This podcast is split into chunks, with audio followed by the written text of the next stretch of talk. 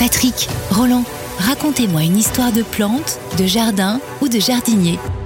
Ah là, on va parler d'histoire botanique. Alors c'est une histoire assez extraordinaire sur une plante qui ne l'est pas moins. Cette plante s'appelle le Victoria amazonica. Donc ça, c'est pour les botanistes. On l'appelle aussi tout simplement souvent le nénuphar géant. Et pourquoi Roland le nénuphar géant Oui, et puis même la, la, la, comme on dit, comme on dit le, le, le, moule à tarte. Le moule à tarte, oui, parce que effectivement, ces feuilles ont exactement la forme ah d'un moule à tarte, mais un grand. Ah oui, un grand. Alors oui, après, après il y en a des plus petits, mais, mais euh, celui-là, en l'occurrence, c'est un grand. Et il est épineux aussi, tu sais, il a des épines dessous et sur les côtés, le bougre, pour se faire de la place, a priori. Alors cette plante, elle aussi est une annuelle, il faut bien le savoir. C'est une plante qui ne pousse que dans de l'eau vraiment très très chaude, enfin on va dire autour de 25 degrés en général. Et donc c'est végétal qu'on ne voit que dans les jardins botaniques, dans les grandes serres des jardins botaniques, du moins en Europe. Alors, ça peut être énorme. Ça peut être énorme parce que le record, c'est 2 mètres 78 de diamètre pour ah un grand moule à tarte. On peut faire, on peut inviter des copains. Ah oui, la belle quiche. Donc ça, c'était dans une propriété de, Bolivie. Hein. On le voit vraiment dans les pays tropicaux. Mais ce que je voulais vous raconter, c'est l'histoire du viol de la fleur. Et eh oui. Parce que on est sur une nymphéacée, c'est-à-dire une plante de la même famille que les vrais nénuphars, les nymphéas, qui sont des végétaux considérés comme parmi les angiospermes, c'est-à-dire les plantes à fleurs, les plus primitives. Ces plantes sont apparues il y a une centaine de millions d'années, à une époque où les abeilles, qui aujourd'hui butinent nos fleurs, mais de façon assez élégante, assez délicate, n'existait pas encore. Et le Victoria, donc, à cette époque, a dû adapter son mode de pollinisation, ou du moins le fait de faire une sorte de fécondation, pas une sorte, une fécondation de ses fleurs, avec ce qu'il avait sous la main, et à savoir des partenaires beaucoup plus brutaux, qui sont des scarabées. Alors comment ça se passe? Eh bien, euh, c'est un truc qui est rigolo parce que la, fleur, elle dure finalement que deux jours. C'est un truc, hein, c'est un truc de fou. La fleur qui est en même temps mâle et femelle, qui va faire les deux. Eh bien, apparemment, il y a, euh, une thermochimie qui commence à se mettre en place et la plante se réchauffe d'un seul coup. Elle prend 10 degrés de plus que l'environnement. Tout ça pour avoir un parfum d'ananas. Elle, est maligne quand même. Hein. Alors donc, ce parfum va en fait attirer des scarabées les scarabées sont des insectes coléoptères, vous voyez à peu près ce que c'est, ça, les Beatles des, Anglais. Alors, dans la nature, ce scarabée, c'est un cyclocéphala. Bon, si vous voulez voir comment il, se, il ressemble, vous pourrez le trouver.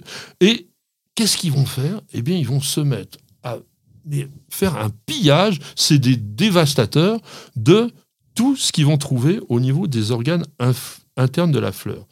Alors, ce qui est très étonnant, c'est que la première nuit, la plante est une femelle. Et son pistil, dans ces cas-là, il se montre réceptif uniquement au pollen que les scarabées peuvent avoir transporté en ayant déjà violé une autre fleur. Et à ce moment-là, ces quelques 100 à 300 étamines, elles ne sont pas encore assez mûres pour libérer leur propre pollen. Donc la fleur ne va pas s'auto-féconder. C'est déjà assez malin. Et on appelle ça la protogynie, c'est-à-dire que la partie femelle, le gynécée, est en avance sur le reste. Alors qu'est-ce qui se passe après au niveau de la plante?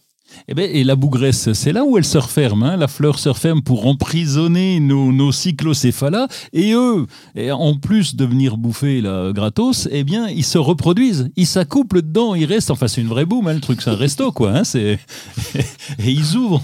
La fleur s'ouvre ensuite, mais elle a plus d'intérêt. Donc, ils se barrent. Alors, ils se barrent, mais ils se barrent pas tout de suite, tout de suite, parce qu'en en fait, le deuxième, les, les, scarabées ont été pris complètement en otage. Et ils vont rester dans la fleur jusqu'au lendemain soir. En réalité, ils restent tout le temps de la floraison. Mais entre-temps, il y a d'autres réactions chimiques qui sont dans la fleur et qui produisent ce qu'on appelle des anthocyanes. Les anthocyanes, ce sont des pigments plutôt de couleur rose ou rouge, et la fleur qui était blanche, eh bien, elle devient rose à ce moment-là. Et en devenant rose, bah, c'est l'inverse de ce qui se passe avec les humains. Les roses pour les, les filles et les, bleus pour les, pour les garçons. Ben là, en devenant rose, elle devient mâle. Elle devient mâle parce qu'à ce moment-là, ces étamines deviennent mûres. Et pendant ce temps-là, comme les scarabées sont toujours là, puis là, ils ont envie de sortir, ben, ils se frottent sur les étamines. Et puis, le pollen se dépose sur eux et à ce moment-là, ils peuvent être libérés. Et donc, en violant la fleur qui est devenue mâle, les scarabées sont chargés de ce pollen et vont de nouveau l'appliquer consciencieusement sur une autre fleur qu'ils auront visiter le lendemain. Donc vous voyez comment ça se passe, c'est tout à fait extraordinaire, la botanique est une folie. après, bon, donc les fleurs, bon, bah, vont faire un fruit, un fruit qui va tomber au fond de l'eau, qui vont remonter à, à, maturité, et puis il y a à peu près 100 à 700 graines qui vont se disperser un peu partout. Tu l'aimes, le Victoria? Ben oui, c'est grâce à cette plante que je me suis mis au jardin. Quand j'étais tout petit au jardin botanique à Besançon, eh bien, ma maman m'emmenait euh, voir. C'était euh, c'était des, des, Victoria cruziana un petit peu plus petits parce qu'il n'y a pas beaucoup de place. Et donc, j'étais impressionné en tant que gamin devant ce truc-là. Eh bien, je vous conseille à tous d'essayer de voir cette plante. Vous vous rappellerez peut-être l'histoire que l'on vient de vous raconter